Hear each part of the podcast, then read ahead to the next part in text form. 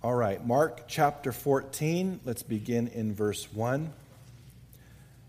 After two days, it was the Passover and the feast of unleavened bread. And the chief priests and the scribes sought how they might take him by trickery and put him to death. But they said, Not during the feast, lest there be an uproar of the people. And being in Bethany at the house of Simon the leper, as he sat at the table, a woman came having an alabaster flask of very costly oil of spikenard. I guess that's how you say it.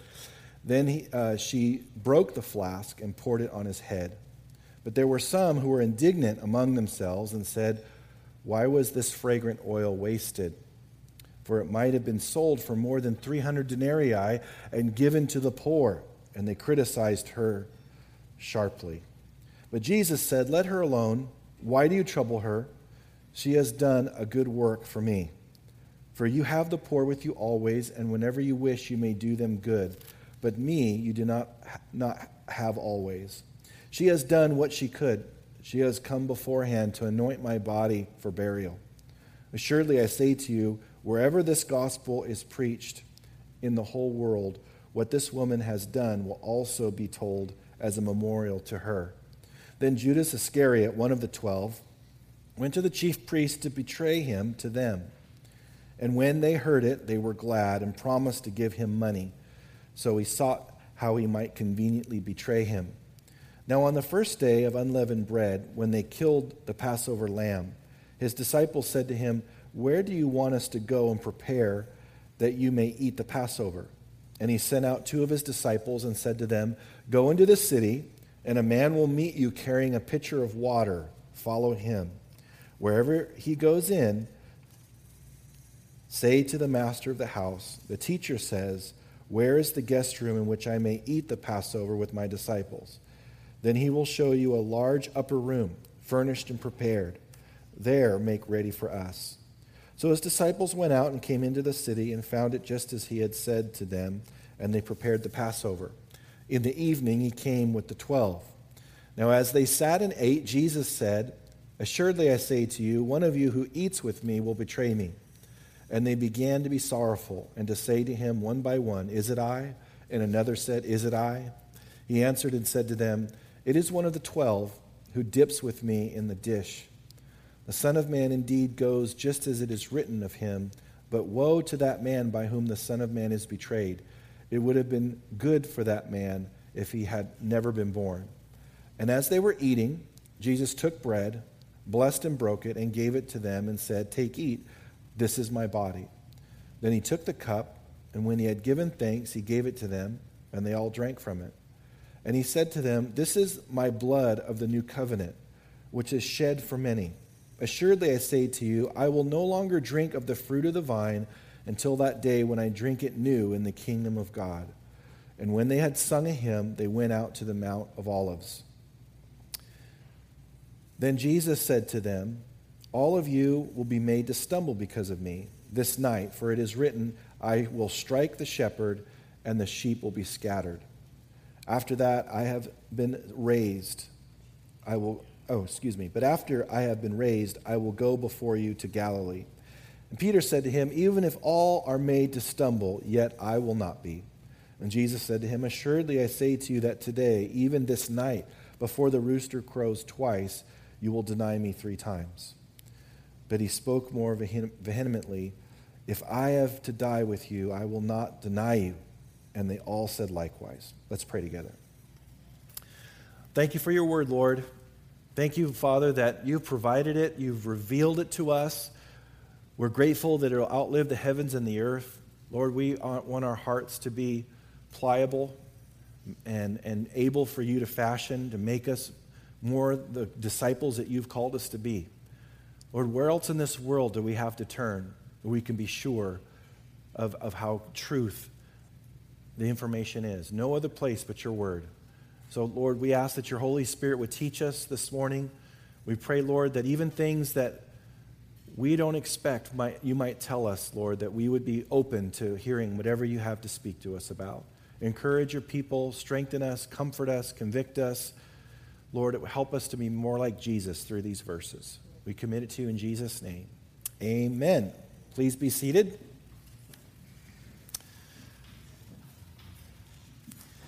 Jesus is right at the edge of being betrayed, being mistreated horribly, and to go through so much for us is just mind blowing. It just that's why we re- take communion, and receive communion. He knows that we can forget. We can forget why how all of this is possible that we get to enjoy this abundant life. And so he's getting ready to be betrayed. Um, and he has been trying to reach people right at the end, even up to the end, even those that are against him. He's been trying to, to speak truth to them. He has been speaking truth to them, desiring for them to receive and apprehend that truth appropriately, worthy of the, the, the height and the breadth and the depth of what it represented uh, in their own hearts. And so he's been in the temple courts there. He's been confronting the Pharisees. He, they were asking him questions. He, they were trying to trap him. Then he asked them questions they couldn't answer, and so forth. Then he, then he saw this widow give everything that she had. That blessed his heart. And then last week, as we saw, we saw this great Olivet discourse where on the Mount of Olives he communicated uh, all the truth that we needed to hear related to the end times and what's going to happen at the end of the world. It's very, every time that you do a study on the end times, uh, people are interested because they want to know what's coming. No one likes to go uh, on a trip and be blind and not where, know where you're going and not knowing what the destination is, not knowing what's ahead. We would love to have our lives mapped out to the nth degree, having Him tell us exactly what we're going to go through because we want to walk by sight. We don't want to walk by faith. We don't want to trust Him. Our flesh hates that.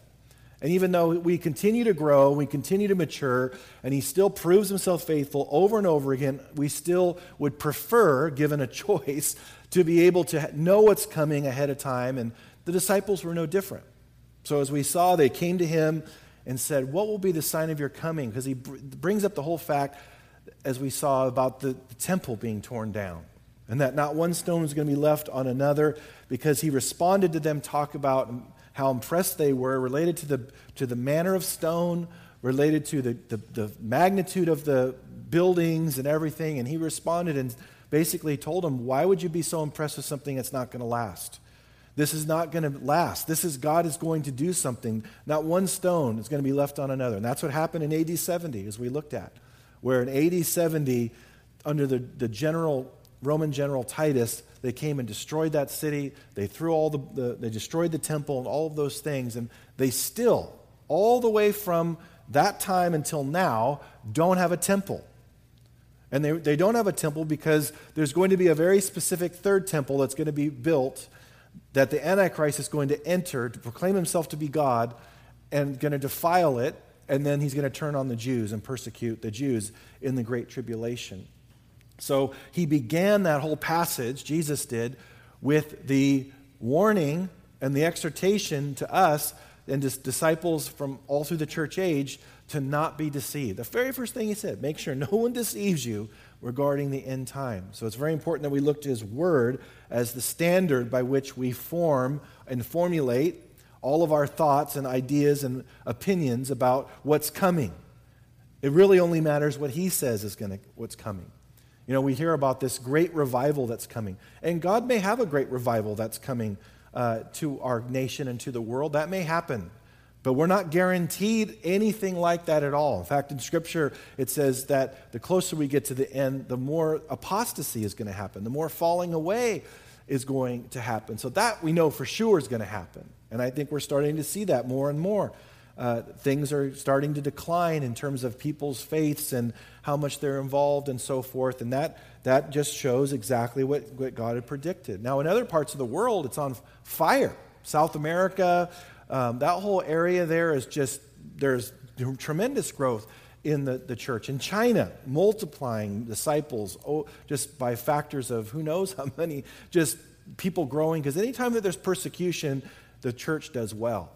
It's only times of prosperity, and it's true for uh, the history of God's people. Israel, every time there's been a time of prosperity, that's when they're the most vulnerable. Because when you're not going through prosperous times, you're more dependent upon God You know, you're more dependent upon Him. But when you're going through great prosperity and all those things, sometimes we leave our dependence upon the Lord and we forget. We get distracted with things of this world that's passing away and so forth, and we, we start um, letting our faith cool down. And God wants us to be red hot for Him in terms of our faith. So now, as we get to this passage that starts, the wheels are starting to turn, the events are starting to unfold, where his arrest is coming, and he's just closing out the last, the last out, 24 hours, really, of, of his public ministry and of his earthly life and all of that before he raises himself from the dead. And so we see that in Mark. It's a little bit abbreviated, just, just like how the rest of Mark is. And, and so, but we're going to see some very important principles. So let's begin in verse 1. We're told this After two days, it was the Passover and feast of unleavened bread. And the chief priests and the scribes sought how they might take him by trickery and put him to death. But they said, Not during the feast, lest there be an uproar of the people. The Passover and the Feast of Unleavened Bread were two feasts put together that basically lasted eight days. There was one day for the Passover, and it was a Sabbath day. And then the next eight, uh, seven days after that was the Feast of Unleavened Bread. And sometimes they use those terms interchangeably to refer to one or the other. So it, it basically, they started, it had to happen on a certain day. The Passover would start on the 14th day of uh, Nisan. It's not the car, uh, it's spelled differently. It's the, basically the month of March, April.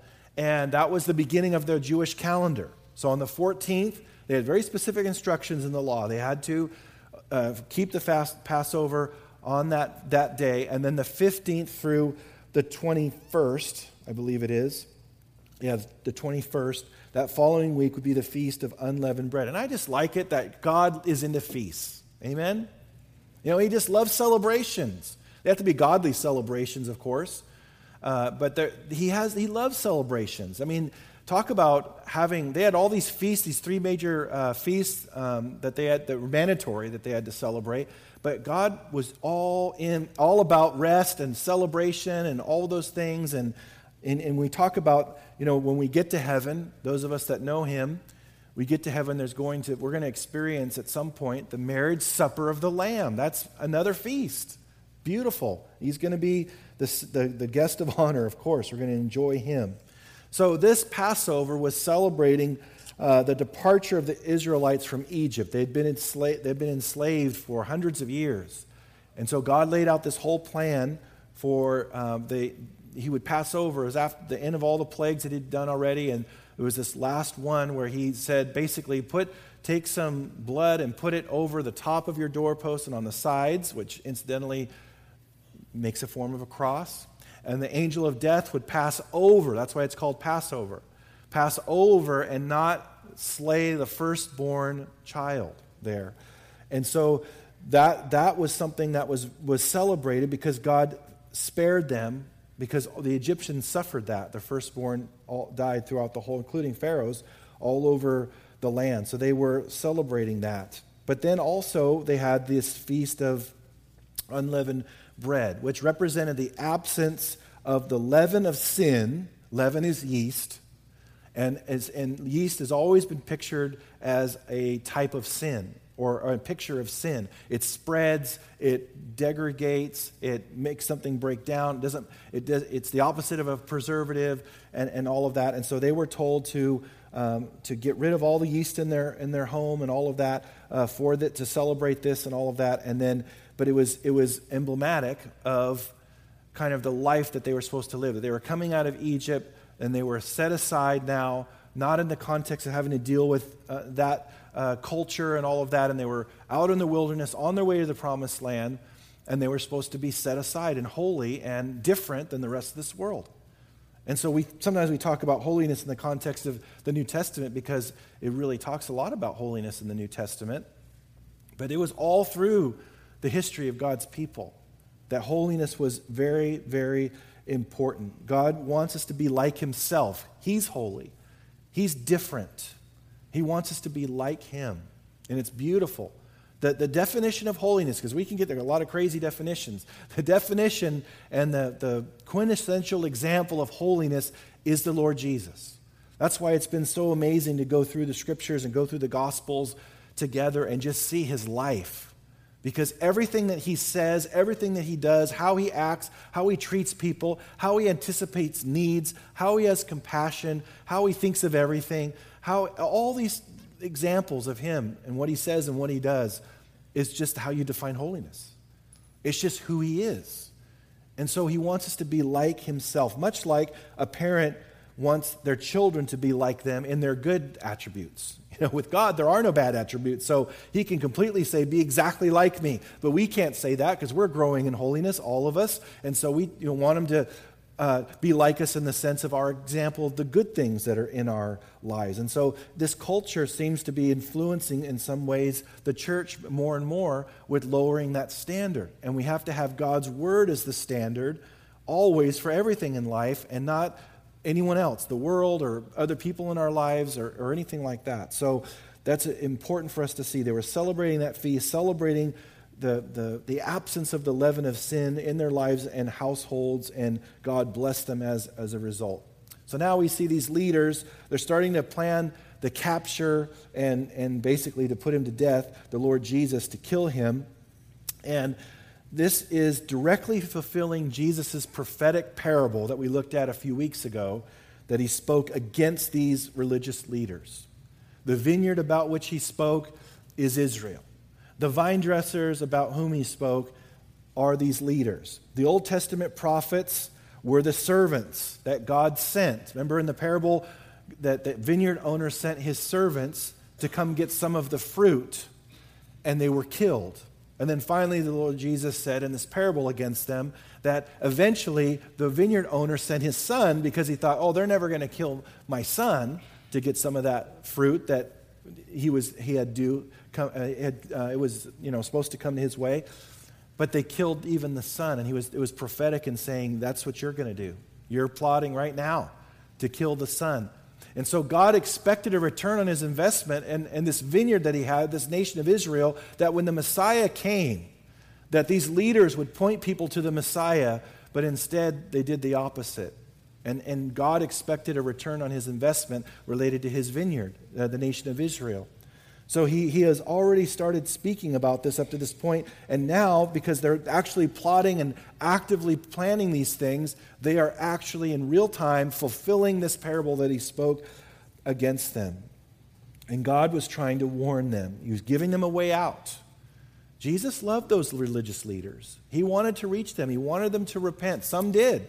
We're told in the book of Acts that a large number of priests and, and Pharisees came to know Him after the cross. And so he was trying to reach them. You can imagine them thinking back. He was trying to reach me. He was still, even before we crucified him, he was trying to reach me. What would that do to your heart?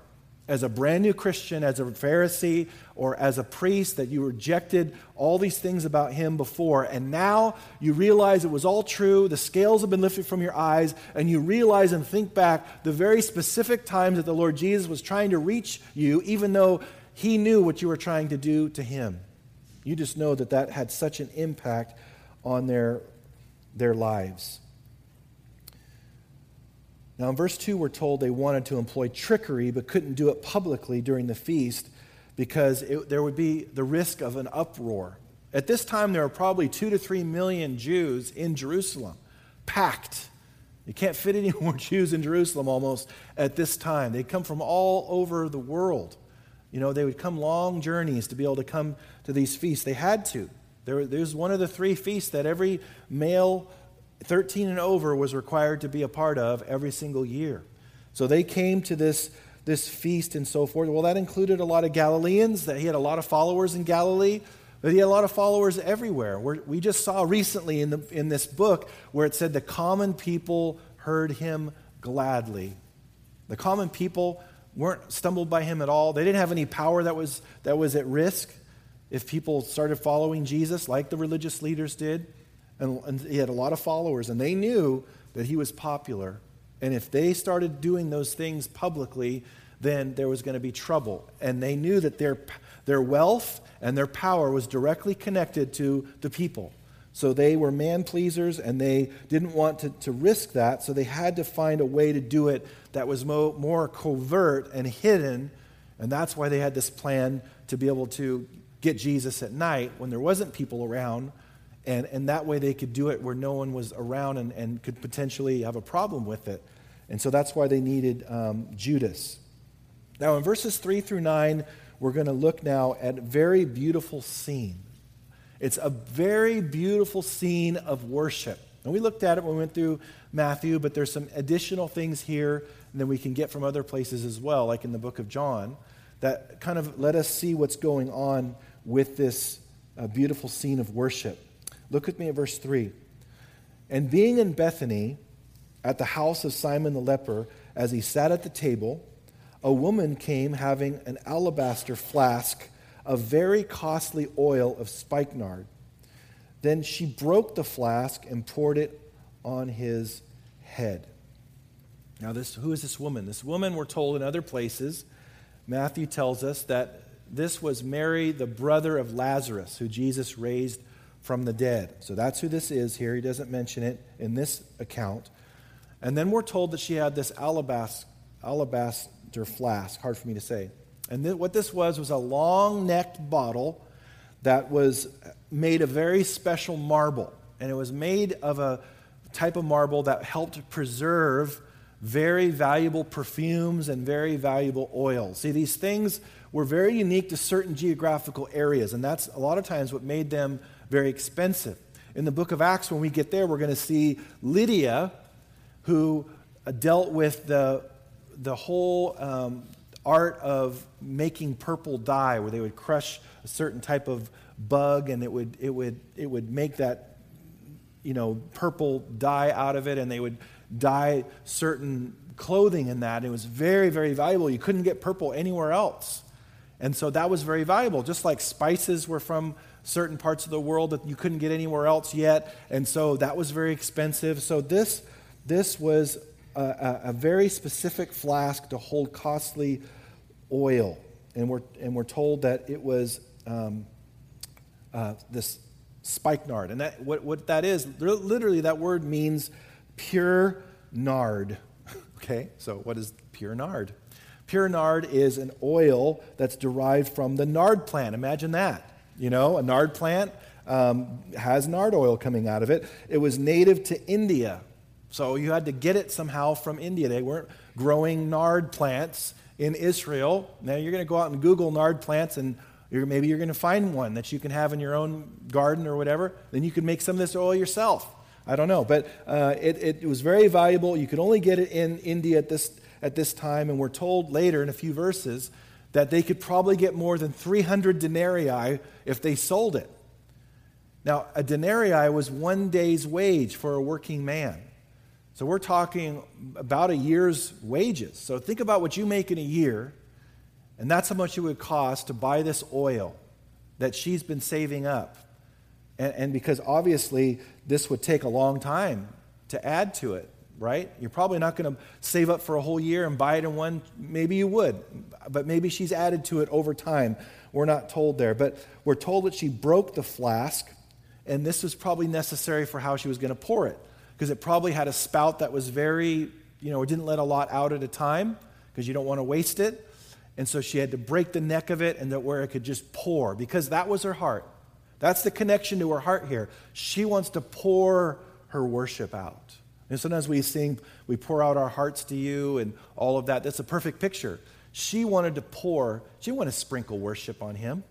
She wanted to pour worship on him. There was an overflow of her heart, so much so that she just, it, this oil represented her heart. She wanted to pour it on, on his head.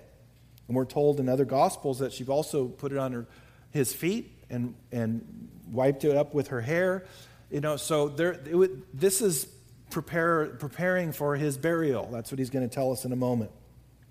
But I like this expression of worship. Um, it says in verse 4 but there were some who were indignant. It's a completely different picture here. Um, the opposite of worship is indignation, you know, possibly. I don't know. But there were some who were indignant among themselves and said, Why was this fragrant oil wasted? For it might have been sold for more than 300 denarii and given to the poor. And don't, we don't want to miss this last part of verse 5. And they criticized her sharply. Now, the Apostle John tells us that Judas was the instigator here, and Matthew tells us the rest of the disciples followed his lead. We can affect other believers with our, with our thoughts, with, with things that come out of our mouths, our influence, the things that we say that we're not really prayerful about or we're careless with. You know, we're told in Scripture that the, in the multitude of words, sin is not lacking. And we can influence people. And Judas influenced these disciples here. And we're told that it, they, it made them very upset with Mary. And notice, eh, like I said, criticized her sharply. I can just picture it now. What are you doing, Mary? That is so foolish. I can't believe you wasted that. Do you realize how much how many poor people could have been helped with this? Where's your head? You're not even thinking. I mean, we have no idea. I mean, they can get in the flesh just like we can, um, really easily. We can be really good at criticizing people sharply. And so they concluded that it could have been sold and the money given to the poor and all of that. Now, John tells us that Judas was taking from the money box. So that's where all of this starts. It, he wasn't concerned about the poor. Judas was not uh, staying up at night wondering how more poor people can be helped. He was trying to get more money for himself because he knows that that would have been over a, like a year's worth of money there, and he could have taken some of that. And, and what's interesting is that the Lord Jesus put him in charge of that, knowing who he was. Knowing who he was. The Lord Jesus knew that the ministry was not dependent upon, you know, anybody, one, any one person. He, he could supply, and he did supply many times, straight, just directly, without having to buy anything uh, at all. And obviously, this is, he's not advocating for mismanaging funds or anything like that, but I mean, it's not like Jesus didn't know, right? And so, um, you know, when you're telling fish that, to have coins in them, you know, like he told Peter to go do that, and you're multiplying loaves and fishes and you've done it twice, you, you, you know you're not limited by a money box. So, anyway, the motivation for, for uh, Judas was directly connected to serving himself, and that's revealed later in the passage as well. Now, let's look at Jesus' response in, in verses um, 6 through 9. But Jesus said, Let her alone. Why do you trouble her? She has done a good work for me. For you have the poor with you always, and whenever you wish, you may do them good, but me you do not have always. She has done what she could. She has come beforehand to anoint my body for burial. Assuredly, I say to you, wherever this gospel is preached in the world, what this woman has done will also be told as a memorial to her the one person who wasn't asked what they thought or their opinion about the oil was the one whom it was intended to bless. And we would have been doing the same thing. I bet you we would have been saying the same thing, chiming in and all of that. We would have forgot to, and just before we said anything, find out what Jesus' response would be. But before she even gets finished, before they can even hear how that blessed Jesus. Now remember, you have to put yourselves in his as best as we can in our limited um, capacity to think about what that meant to him. In the context of all the rejection that he's been facing and all of that, we can underestimate the power of when he gets blessed and, and, and, the power of it in his own heart. I mean, how it affects his heart. He has a huge heart, much greater than our hearts. And he's there and he, and he sees this widow give everything. He sees all these acts of faith, and, and now this woman is worshiping with something that cost her a lot. That's the key to all of this. See, to her, giving worship to him in this way, if it were just you know a small amount, then for her that wasn't good enough. This is for her. It's not anyone else defining the significance of this. It could have blessed the Lord just as much if it was a small amount. The point was for her heart, it had to be all of that all of everything that was in that because it represented her heart. She wanted to pour forth everything that was in her heart to the Lord. And so that they didn't pay attention to how it would bless the Lord.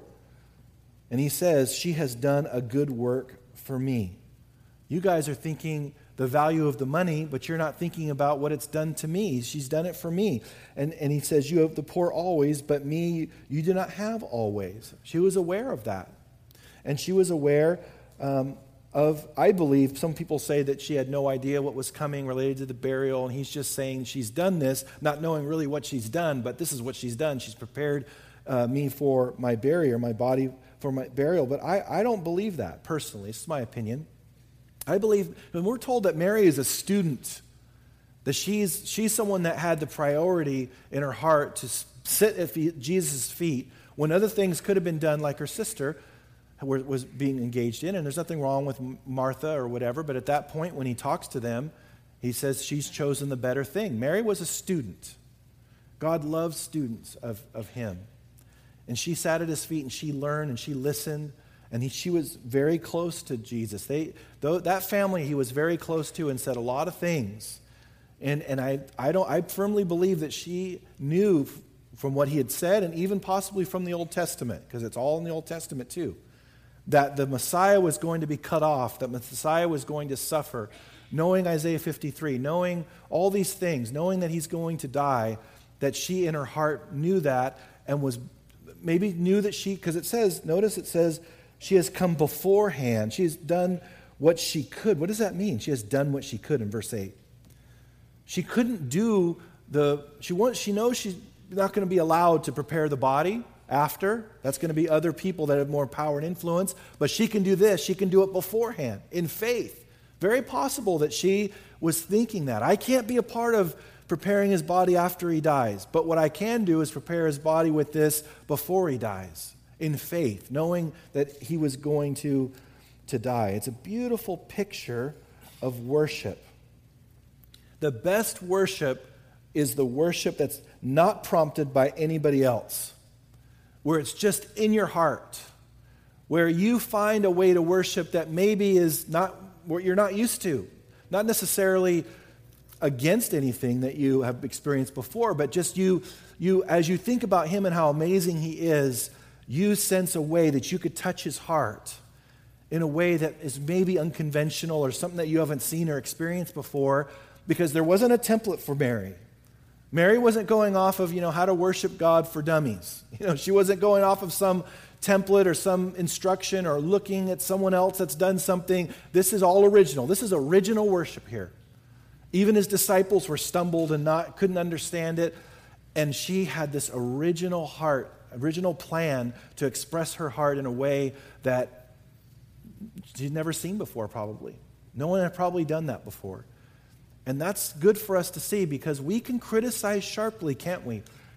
When people find ways to worship and they're, they're submitting to God in a way that's just different, not better or worse, just different than us, their lives, because worship's supposed to be about our whole life, and their lives look different in terms of how God is worshiped in their life or through their life. And it's really easy to say, well, you know, that's not what I'm used to, it's not what I'm comfortable with, and criticize them because maybe they're sacrificing something that seems foolish to us. Maybe they're maybe there's people that God's calling to leave this country and go to another country to be a missionary.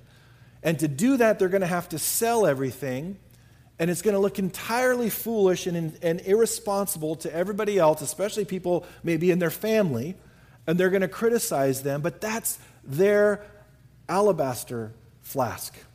That's the way that they're going to worship God. They're going to pour out their life completely, and it's going to look like this different than what God's called us to or how He's called us to express worship. We have to be very careful about criticizing that.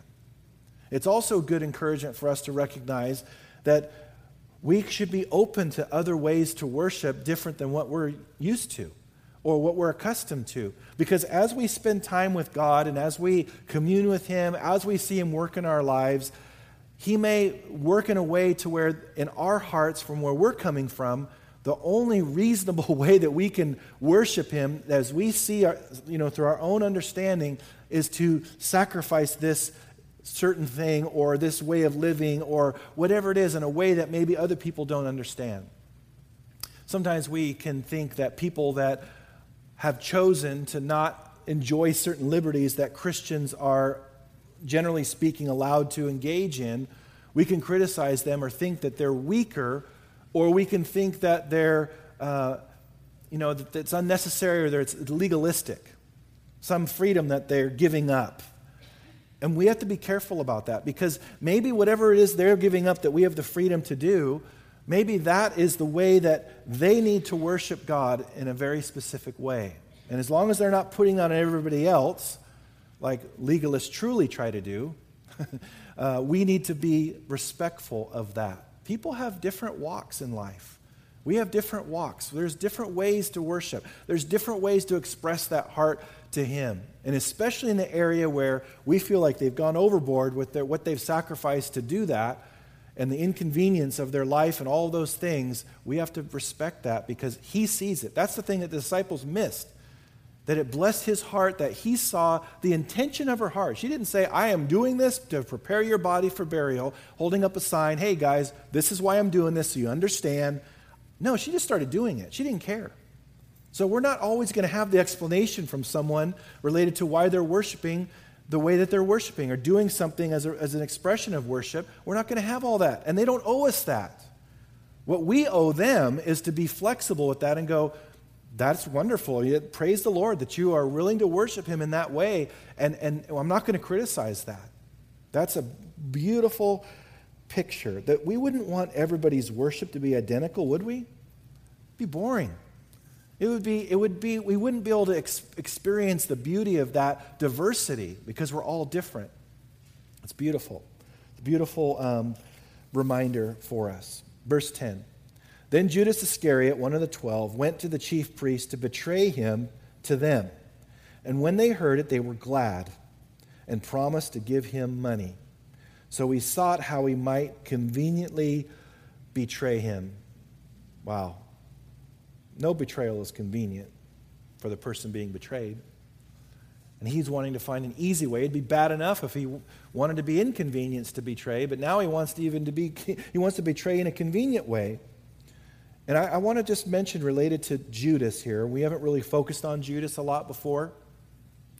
But Judas, there was something going on in his heart that was, I believe, related to his view of Jesus.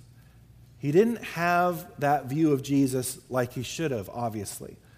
Because you would never, even 30 pieces of silver, as valuable as that was, you wouldn't ever take anything to betray the Lord. But what it was about Jesus that bothered Judas or didn't meet his expectations or whatever it is. We don't know what was going on in his heart, but there was something that didn't click with Judas related to Jesus there. And he was with them for all that time. He saw everything. He was sent out and saw all of the, the, the, the demons cast out and saw the miracles and the feeding of the 5,000, the feeding of the 4,000, calming the storm, walking on the sea, casting out demons, healing lepers, raising from the dead. He saw all of that with his eyes.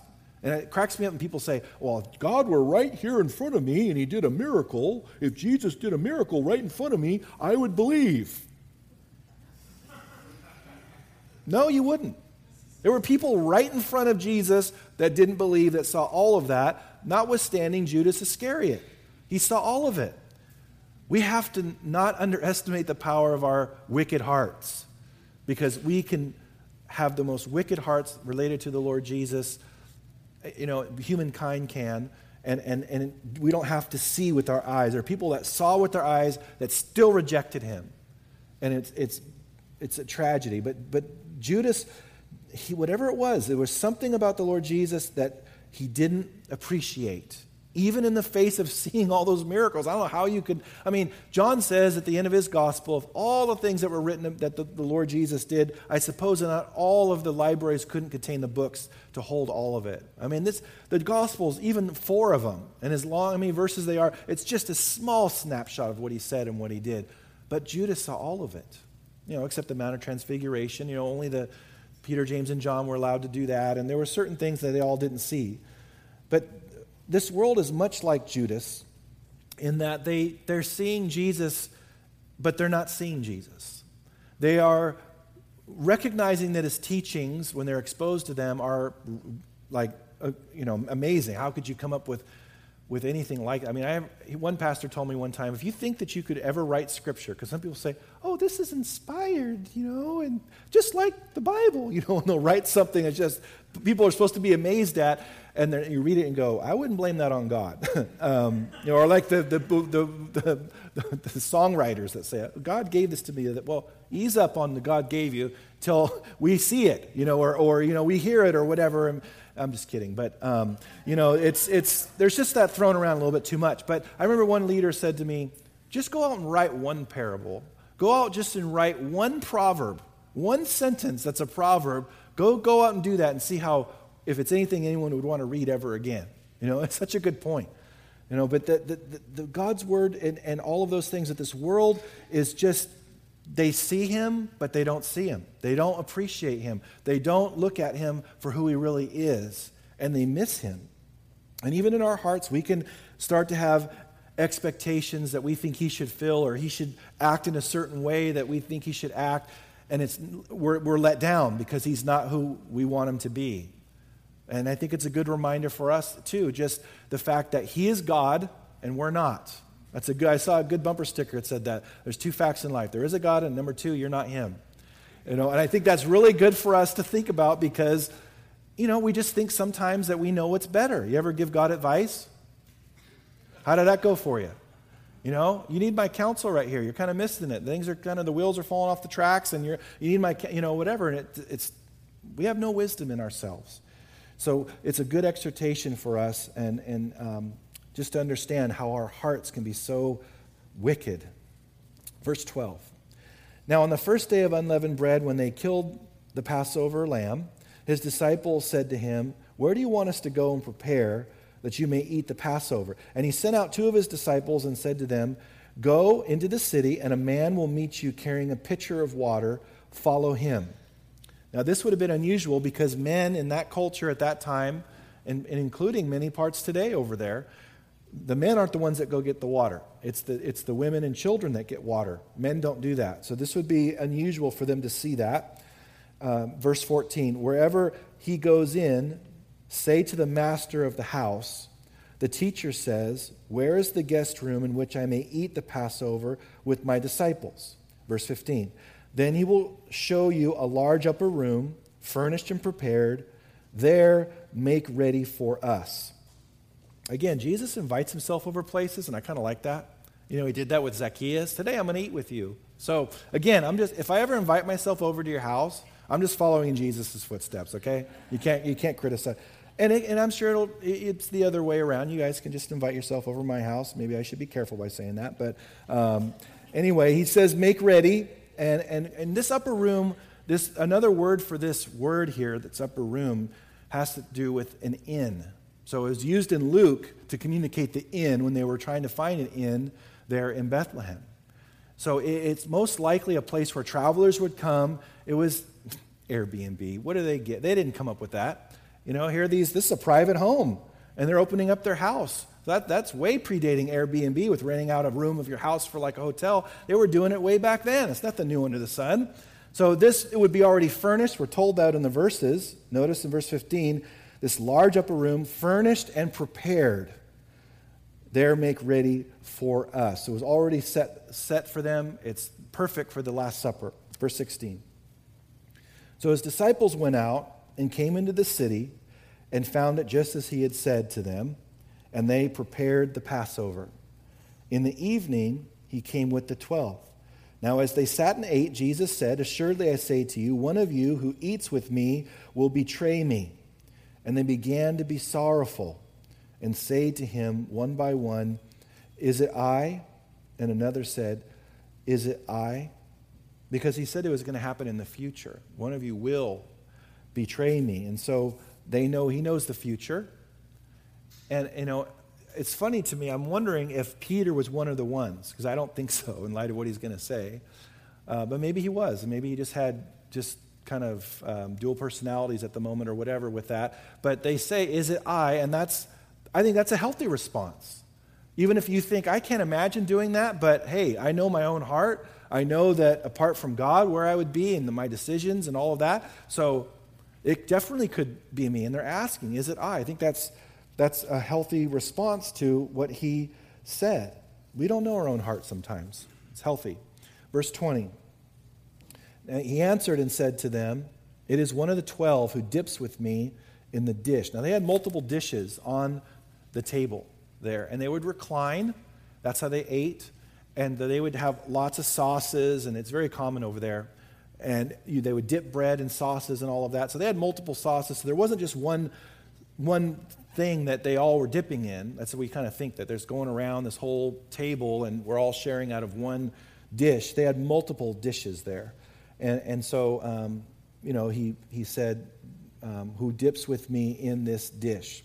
The Son of Man indeed goes just as is written of him, but woe to that man by whom the Son of Man is betrayed. It would have been good for that man if he had never been born. And I, I think, you know, right at this time, I think if you can look at the other Gospels and you can see that this is around the time when Jesus would left, because I don't think that he did the, um, the Last Supper with Judas. Um, but it says in verse 22 And as they were eating, Jesus took bread, blessed and broke it, and gave it to them and said, Take, eat, this is my body. Then he took the cup, and when he had given thanks, he gave it to them, and they all drank from it. And so this is this is the Passover meal. So there were three cups, and there was spices, there was bitter herbs, there was all these things. He is changing this now. Very, very significant. He is changing this Passover meal to communion.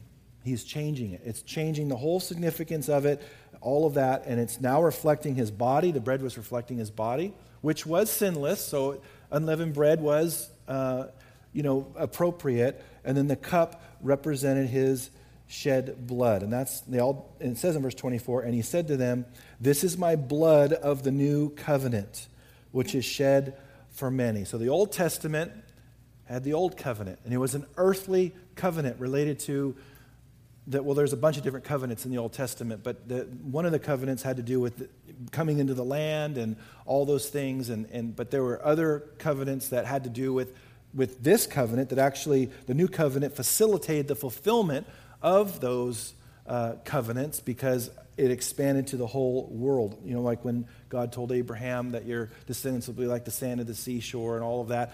All that's talking about all of us that know Christ, that we're children of Abraham because we have faith like Abraham did. Hebrews talks about that. And so, because of the new covenant, then that covenant could be fulfilled. But there is a new covenant. Hebrews refers to it as a better covenant because of Jesus. And because of he's in the, the priestly line of Melchizedek, not Aaron, um, that priesthood is forever, and, and that covenant is better, and all of that. There's a big movement of false teachers that are trying to get Christians to become Jews. Still. Even in our day, it was back then with the book of Galatians and all of that, but now they're still trying to get us to do all the feasts and do all, all that stuff, eat kosher and all these things. Don't fall for it for a second. We're in the new covenant. Everything that we has been given thanks, talking about food, should be received with thanksgiving. Paul talks about that. So there's no ceremonial law anymore. Jesus is our Sabbath and we obey the rest of the Ten Commandments because we love God with all of our heart, mind, soul, and strength and love our neighbor as ourselves. That takes care of the other nine. We are not under the Old Covenant. We are not Jews. The Ten Commandments was not supremely written to us. It was written to the Old Testament and those Jews in the Old Testament in the wilderness, and we obey those indirectly by obeying the law of Christ about loving um, God and loving our neighbor as our self. So he instituted this new covenant, and then he says in verse 25 Assuredly I say to you, I will no longer drink of the fruit of the vine until that day when I drink it new in the kingdom of God. And when they had sung a hymn, they went out to the Mount of Olives. This hymn was likely Psalm 118. They would sing these Hallel songs, Psalms uh, 113 through 118. So this is likely the last one, Psalm 118. It's very messianic. You can look it up later. And then it, we're told in verse 27 Then Jesus said to them, All of you will be made to stumble because of me this night. For it is written, I will strike the shepherd, and the shepherd will be scattered. Who struck, struck um, who hit the shepherd? You know what the past tense of that. Uh, who struck the shepherd? God did. Jesus said, No one takes my life. From man's perspective, he was killed. And scripture records that. From God's perspective, he laid his life down. He said, No one takes my life. I lay it down, and if I lay it down, I can take it up again. God's the one that struck the shepherd because God wanted to save us. And the only way to save us was for him to have his son take the punishment that we deserve, the wrath that we, that we were due. And because of that sacrifice, we can have eternal life. And so God struck that shepherd, Jesus. And that was a fulfillment of Zechariah chapter 13, verse 7. Uh, and that's what, that's what uh, Mark is quoting here. Verse 28. But after I have been raised, I will go before you to Galilee. Matthew, we saw that. And he met them in, in Galilee, all of that. He promised that. Um, so he, he followed through with that after he was raised from the dead. Verse 29. And Peter said to him, Even if all are made to stumble, yet I will not be. Such a statement of self dependence, and he's trying to prove something to Jesus. I will not. I, I, I. The, the, the, the whole word that's the problem there is the word I. yet I will not be. The faithfulness that we demonstrate in our Christian walk is a result of not trying harder, not trusting in ourselves. It's, it's something that comes as a result of our walk with Him. Our job and our role as believers is to commune with Jesus Himself. And as we do that, then He brings forth this beautiful fruit. And that beautiful fruit causes us to walk one day at a time, one moment at a time. So it's His faithfulness, it's, it's all because of God. Peter needed to learn that. He had to be humbled. And Jesus addresses that in verse 30 when he said, Assuredly I say to you that today, even this night, before the rooster crows twice, you will deny me three times.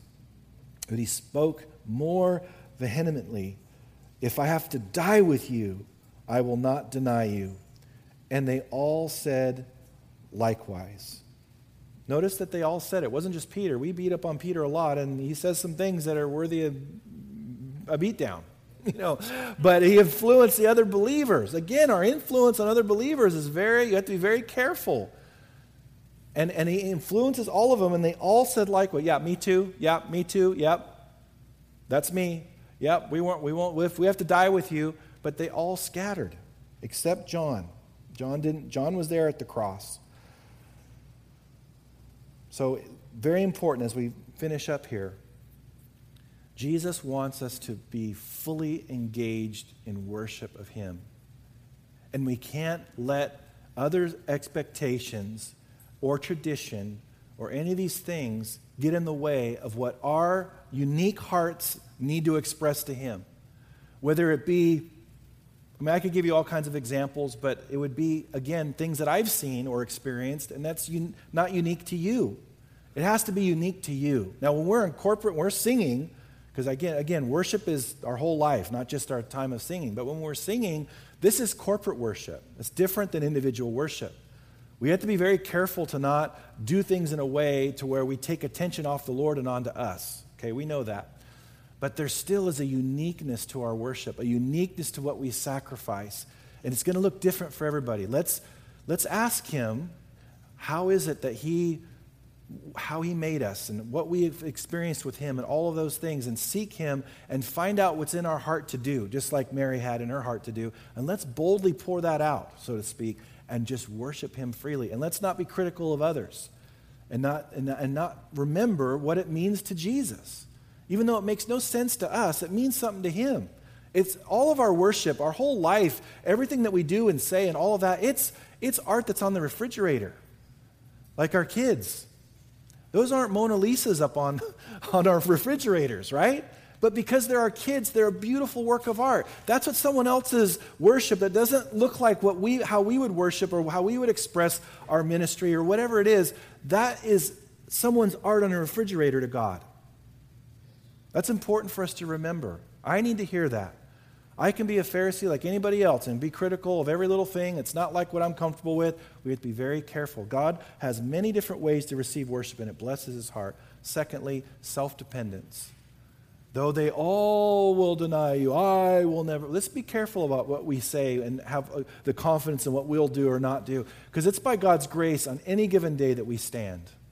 And we have to be dependent upon Him and not in ourselves and completely rely upon Him. And then He will produce that fruit, that beautiful fruit that comes forth so that He gets the glory. Amen? Let's, let's pray. Lord, thank you for this passage, God, these verses. We, We want to be worshipers of you in every way that you've set it up. But also, Lord, we want to worship you in the ways that we need to worship you individually. That may not be how other people understand. And so we pray that you would lead us related to that. Help us to know our hearts and how our hearts want to express that. Help us to not be critical of others, Lord. Help us, Lord, to, to appreciate other people's great sacrifice that touches your heart, even if we can't relate to it. And Lord, help us to be completely dependent upon you and not ourselves. I pray, Lord, that there'd be no self dependence represented in this church, your church, and that we can be completely dependent upon you. We, we thank you that we have the, an opportunity, Lord, individually and collectively, to bless your heart and that you see everything and it means so much to you. Help us, Lord, to express that in an increasing way as, as you lead us. And we commit it to you in Jesus' name. Amen.